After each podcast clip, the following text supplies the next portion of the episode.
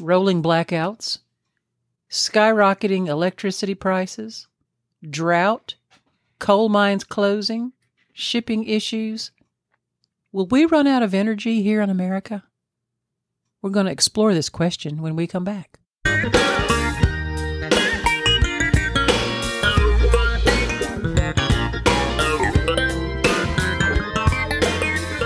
Welcome to the Practical Prepping Podcast.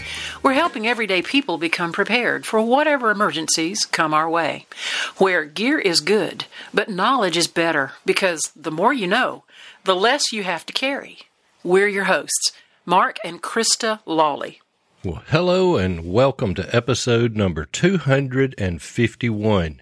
We're talking about will the United States run out of energy?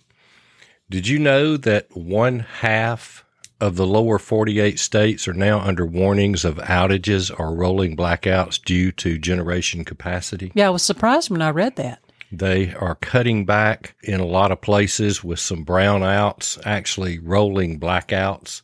What we're seeing is already some systems calling upon conservation of electricity, especially during peak hours.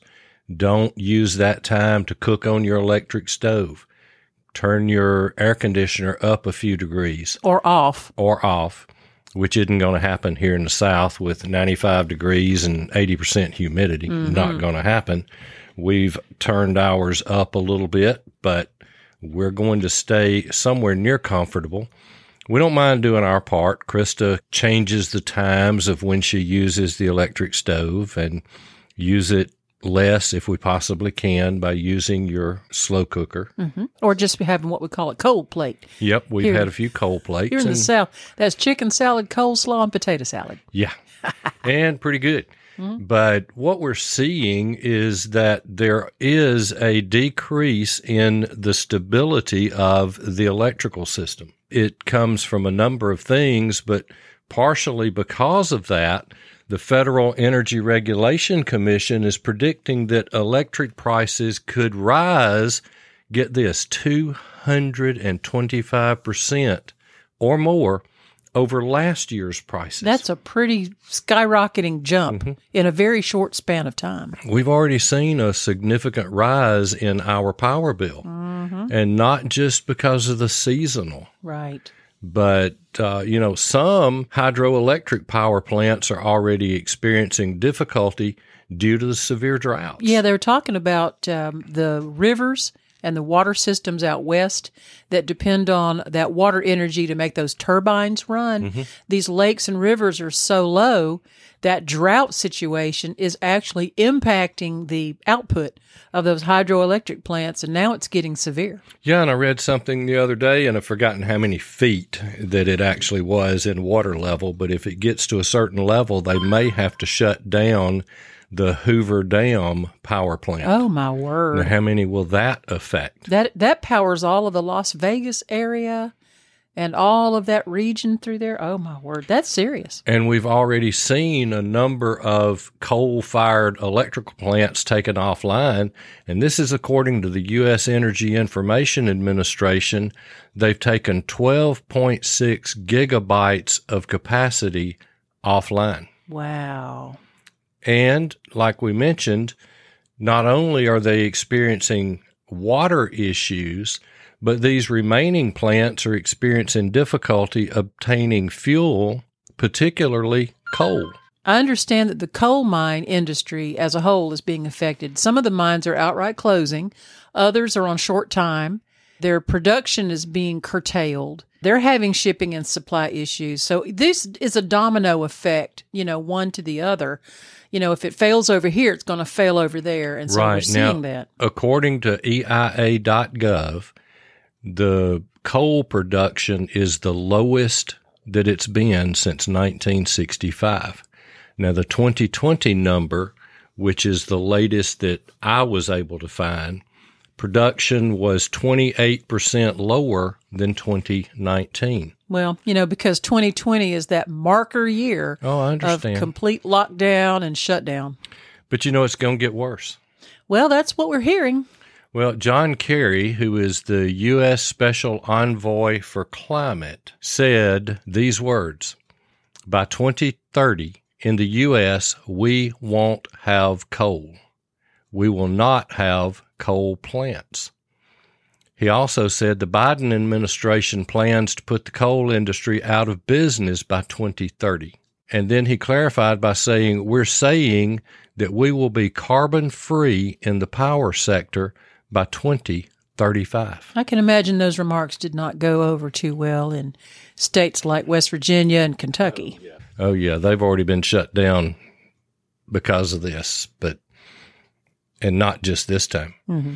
Now, Bloomberg has started a campaign to close a quarter of the world's coal plants by 2025 and also halting the development of new gas fired plants. Even though the administration recently lost a SCOTUS case, a Supreme Court case that dealt with energy, they're still planning to shut down coal. And they're doing that through the EPA. Now, what they're doing is increasing regulations on the local plants, and those local plants don't measure up to the new regulations. And what sane person or company is going to put a billion dollars into a coal plant that the administration has said that we will be out of business by 2030? Yeah, I mean, what they're basically handing them their obsolescence. Exactly, and so what they and they actually they call it expedited retirement. Well, that sounds nicer than get out. We're shutting you down. Yeah, yeah, that's the goal of the current administrations, and these regulations are cost prohibitive to upfit some of these plants to bring them into compliance. So they want to force the end of the use of fossil fuels and then to 100% switch over to renewable green energy. Yeah. And what they're doing is they're trading one for the other. They're exchanging cheap, reliable energy for expensive, unproven energy. Now, there are those that say it's proven. And, you know, I, I do understand solar and wind, but not on the scale that they're talking about. That's not been proven and it's dangerous for the country and it will severely hurt the average working family. It's really not a fair trade. It's not. It's like finding out that your kid swapped your um, one of a kind Mickey Mantle baseball card for five magic beans. You know, it's that's not a fair trade. And the green energy of today is kind of based on fossil fuel technology. Like they talk about battery power. Well, batteries don't generate power, they store power for use. Exactly. But power does not come from batteries. Exactly. And so when the coal and the oil and the natural gas has been forced out, what are batteries supposed to live on? Wind well, and solar. Wind and solar. Two elements that are proven unreliable on a constancy. Mm-hmm. You, you can't get the air and the sunlight to cooperate on an ongoing basis. Nope. And the problem is that wind and solar are not yet ready to carry the electrical grid. Especially the windmills. They're, to, to they're constantly the failing. They've created a whole kind of havoc across the nation. Yeah, and you would think that the environmentalist would actually be against those because of the number of birds that are being killed by those windmills and the amount of noise pollution. Mm-hmm. People can't be anywhere near those, or certainly can't live near those windmills. And as I understand, those turbine blades are not. They don't biodegrade. They don't biodegrade, and they're not recyclable. Exactly. I mean, it's a one and done. They live their life out, and then they go to the great landfill. You know, current green energy is a technology that's based on fossil fuels. So the destruction of this source of power is puzzling to say the least.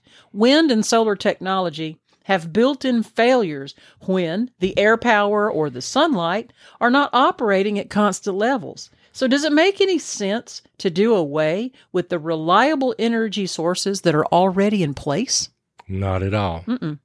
Now, America has curtailed its carbon emissions back to single digit percentages, and they were last seen at 5%, and that's in stark contrast to China and India And both of those nations are polluting at a whopping 50% plus with no end in sight. Our politicians and experts demand that we must do much more to end climate killing carbon emissions. And it's, it's ludicrous. ludicrous. You're right.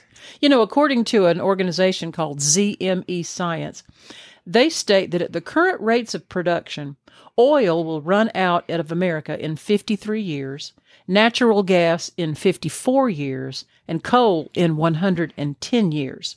And this is bearing in mind a World Energy Outlook study that came out in 2015 by the International Energy Agency, and they predicted that fossil fuels will constitute 59% of the total primary energy demand in the year 2040, even despite aggressive climate action policies.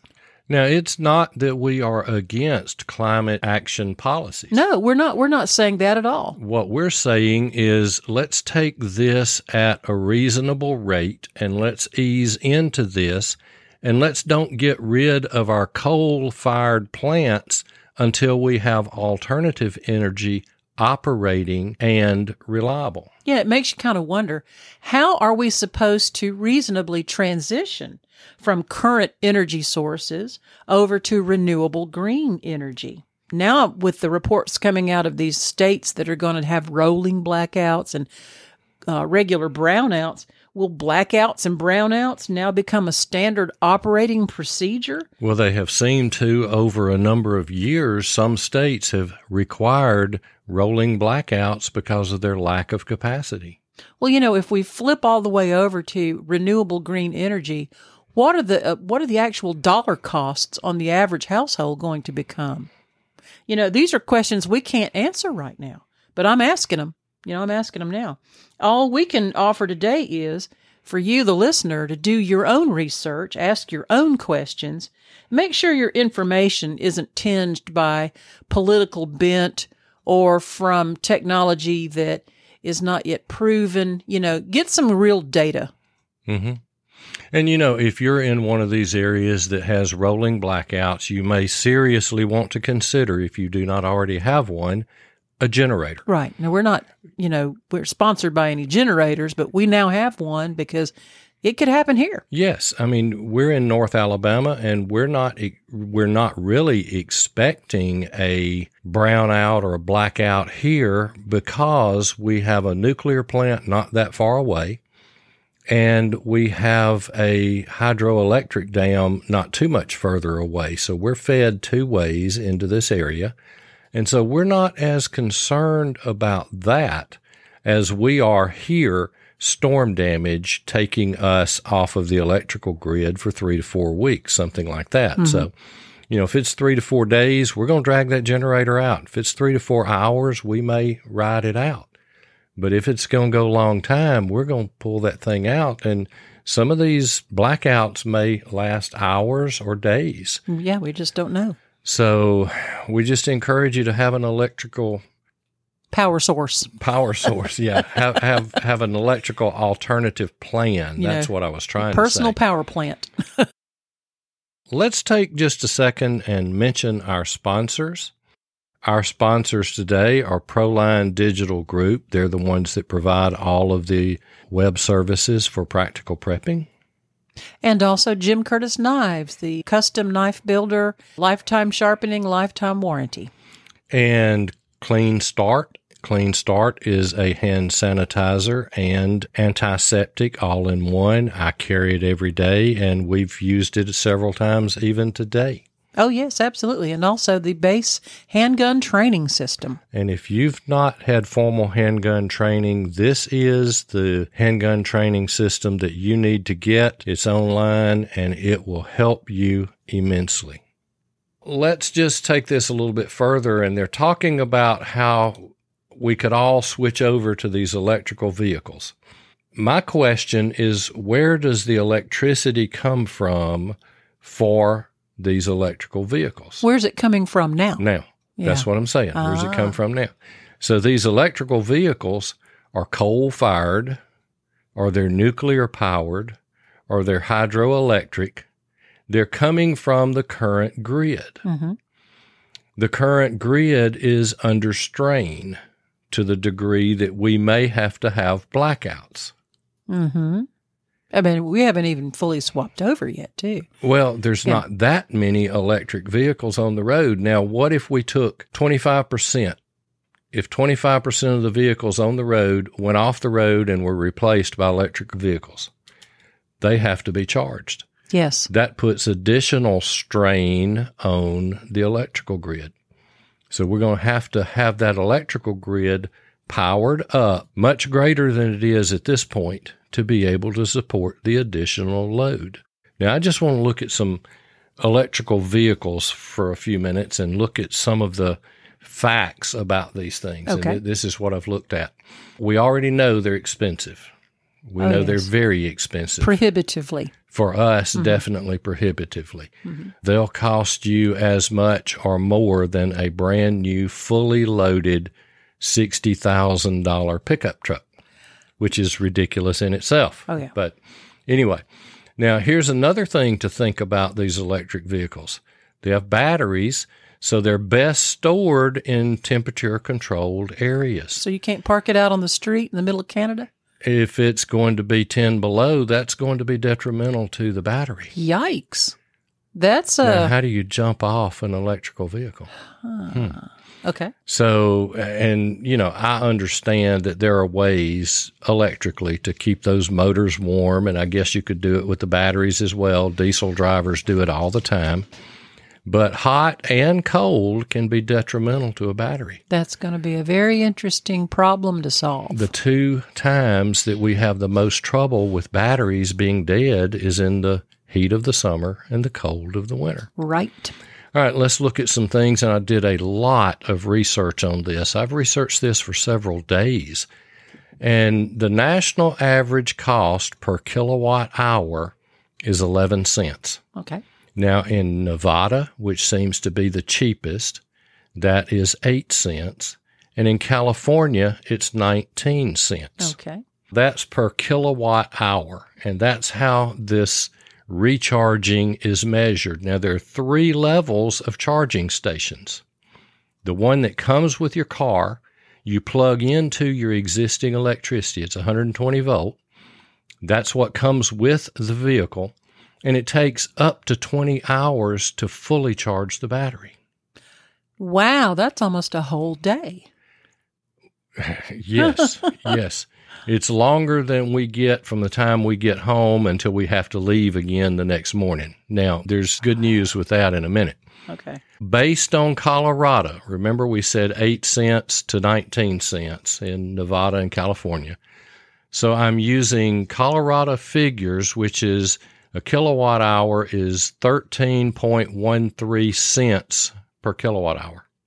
Using Colorado figures, it costs you $3.55 to drive 100 miles. If you get the charger installed, a level two, that cuts that time by more than half, a level two home charger will charge it to a full charge in seven to 10 hours. The equipment for a level two charger costs between $400 and $6,000 Yow.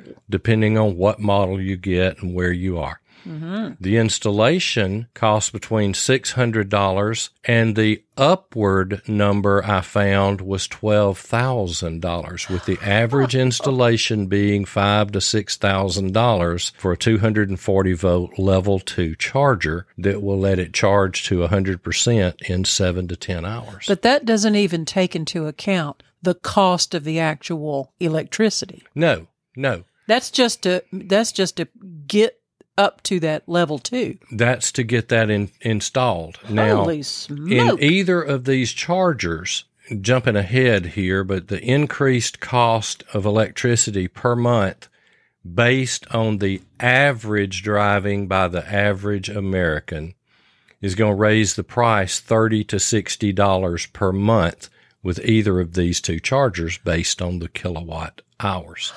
Now let's take a little trip. Some of you know that we went to North Carolina over the 4th of July holiday to see one of the grandsons, and we drove 1,050 miles round trip total. Now let's do a little bit of math on this thing. So let's translate that to electric Right. numbers. a 480 volt public charging station that's going to cost you between fifty to sixty thousand dollars to put that in.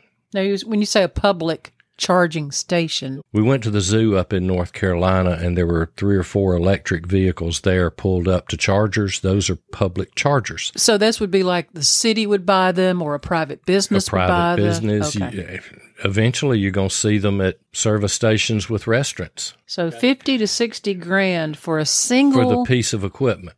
just for the equipment. Just of for the equipment. Okay. And I have no idea what it costs to do an installation on a 440 volt charging station. Holy, It's going to be expensive. Uh-huh. And you put your credit card in or you put your account number in. There's several ways. There's subscription, there's monthly, there's pay by the minute, you know, pay by the kilowatt in some places. And that seems to be the better. But those seem to charge between 40 cents and 70 cents per kilowatt hours. But now let's look at per minute. The absolute lowest I found was one company and they only serve one vehicle and they charge four cents a minute for charging their vehicle. Now they don't have that many charging stations, so I wouldn't do a cross country in that one. But the one that will charge most every other one out there can charge up to a dollar and a half per minute Wowie. With a dollar thirty-two cents being a very common number that I found on what it cost to charge at these public charging stations. Wow. That charger will charge up to eighty percent in twenty to forty minutes. So you could go in, you could put your credit card in, you could plug it in, you could go in and eat and come back, discharge, disconnect it, and go on down the road. Now, when we look at the distances, I looked at a number of vehicles and the distances they get, and they all seem to now be getting over 200 miles per charge, with the average being around 300 miles per charge. Let's say that you go and use a level three public charger and you fill it to 80% or thereabouts and it takes 40 minutes and that's $1.32 a minute using our average you spent $52.80 to recharge your electric vehicle so you can continue on. Now that comes out to 17.6 cents per mile. Let's take that same 300 miles and take our Jeep that we were in, which we get 30 miles per gallon. I'm anal about tracking our mileage and I won't even let, if you're driving, I won't let you leave the, the, the pump until you give me the mileage because I want to know how much mileage we got.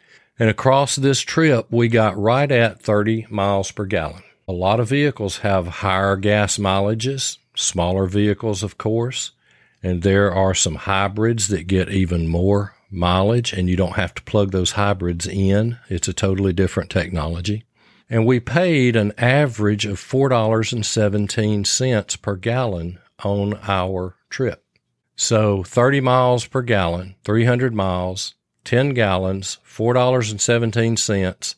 We came out to $41.70 for 300 miles, or about 14 cents per mile. Quite a bit lower. Let me ask you this question, trying to compare apples to apples.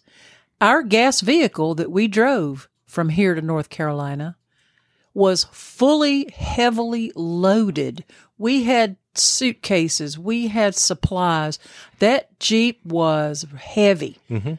Now, will an electric powered vehicle suffer under the strain of a heavy load? Will it get less efficiency if it's heavily loaded? It will be less efficient. So, if we were trying to do the same trip fully loaded with all that weight in an electric vehicle, we could expect lesser numbers, Probably. somewhat. Probably Okay, so. That's reasonable. So I'm just saying 300 miles. Okay. Now, if we were not loaded the way we were, we would have probably gotten about 34 gallon, uh, 34 miles to the gallon. So I- I'm real happy with that. Mm-hmm. Now, look at the distances. When you look at traveling long distance, it's more expensive to travel in an electrical vehicle than it is a gas powered vehicle. It'll certainly cost more time. It'll cost more time, but Yeah. I, I can't say that because we'll stop and eat. We'll go in someplace and eat. And so we could leave, we're looking at what, 450 miles driveway to driveway. And so we could drive about half of that, leave on a full charge, drive about half of that, go somewhere, let it charge while we go in and eat, come back out, and it's ready to continue on. And our trip time would come out about the same. Yes, but our charging expense is going to be Our expense is going to be more than gasoline. Uh-huh. Now, gasoline vehicles do have a higher lifetime maintenance cost. You have more things in there. yeah. The electrical vehicle runs off of electrical motors, and that's it, really.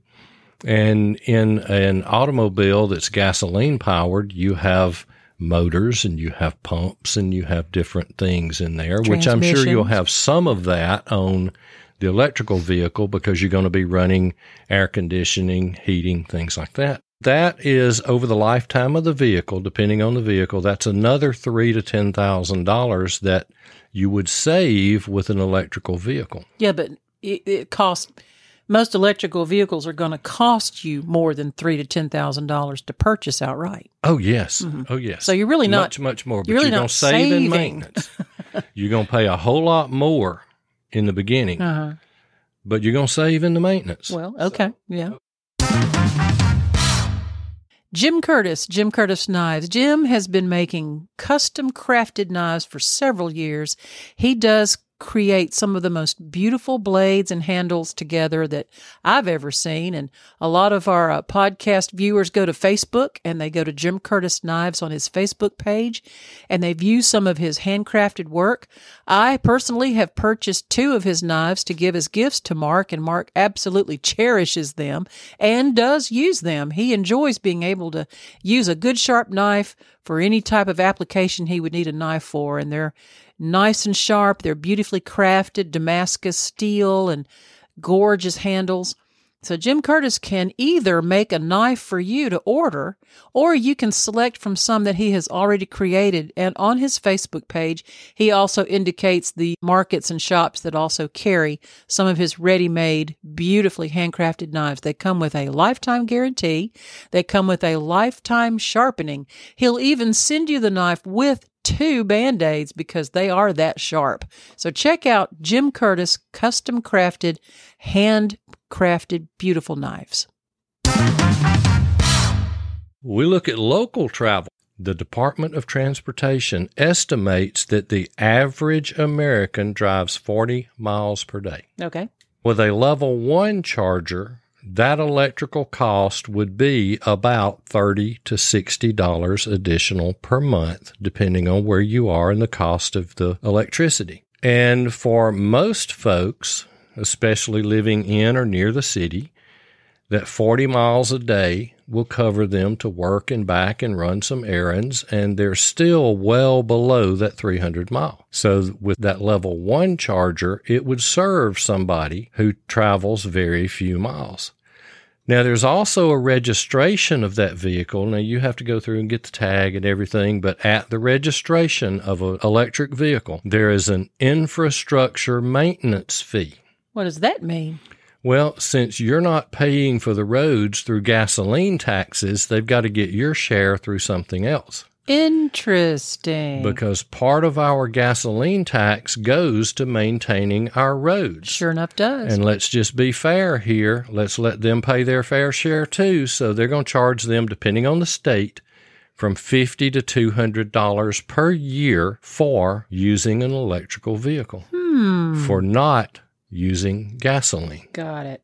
Remember now, 40% of the United States electricity comes from coal plants. Yep.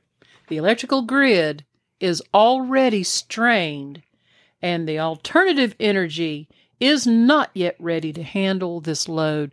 I think these deadlines that some of the politicians have thrown out there, you know, I want this done by 2030, by 2035, and so these initiatives to get this going. I'm not sure anybody's going to really hit that target the way they think they're going to hit it, but they're all making noises like, "Well, we're we're trying. We're doing some some research." But now, now go back and look at the numbers that we've compared here today. They're based on today's gasoline prices. hmm Now, gasoline was less than half of what it is now, year and a half, two years ago. right. What would the numbers do there? That would make the electric vehicle much more expensive, even on the average costs, Right. especially if you're looking at traveling with one. What we're really saying here is giving you the information that we found out. We became really curious about what this was going to do. And we honestly, our thinking on this was okay, it takes eight or more hours to charge. And we're doing a trip that takes us 450 miles one way, or 426, I think it is, one way and you get 300 miles per charge and it's going to take eight hours. So our initial thinking was we're going to have to have a hotel each way. So a four day trip, we're going to have to spend two nights in a hotel and only have two nights of visitation. Yeah. And so that's what made us start digging into some. Thankfully, that's not the case. you know if, we yeah, all changed over, we could still make the trip in one day to get there, but it would be expensive. Wow. You know, I've always sort of viewed a vehicle as a tool for my usage at my convenience. What you're describing is we will become enslaved to the tool. We will become pawns of the vehicle. Hadn't thought of that. I mean, think about it. It won't be considered a convenience. It's going to be considered more of a taskmaster. hmm And we'll have to bow and serve the electrical grid and the vehicle parameters.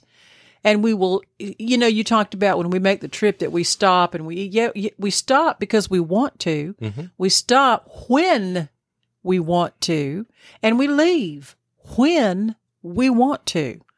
If we have to stop and we have to charge up for 40 minutes at, you know, $55 a pop, and we need to do that. And if we're heavily loaded in electrical vehicle, who knows?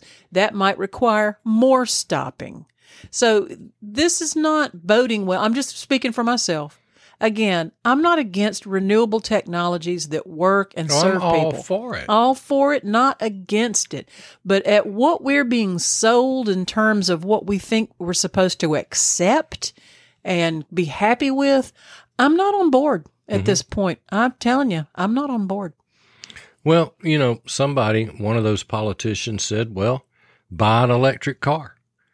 Well, that's well over a year's salary for some folks. Excellent. Um, I don't know if they're trying to drive people over to public transportation and will, you know, trucks, RVs, buses, airplanes, will they go electric? I mean, what's the thinking there? The university in our nearby city here has their university buses are electric, but they do stay on campus. Well, yeah, that's a very limited Right. run. right. Makes sense. And so they can drive them for an eight hour shift and then they park it for 16 hours till they come back the next day. And there, there, there's a number of buses there, so they have several running, but they are all electric. And I'd be curious to see what the long term outcome of their vehicle maintenance is. Yeah. So I guess part of the message for today's podcast is if you're living in a community somewhere and you get notice from your utility company that you're going to have low voltage or no voltage for a while, it's, you know, they're doing this because the grids are strained mm-hmm. and they're already strained. And, you know, we just, we don't have to like it, but we may have to accept it. Yeah, and we've seen some times where one plant would go offline accidentally, and that would put another strain. You know, the rest of the grid had to pick up that load. And then I think the largest I've seen is six stations go offline and made a very large blackout for hmm. 20 something hours, if I remember correctly. Yeah. Folks, we appreciate you being here with us today, and we certainly look forward to being back with you next time. And until then, we certainly want you to stay safe and Stuff happens, so please stay prepared. and we'll see you next time.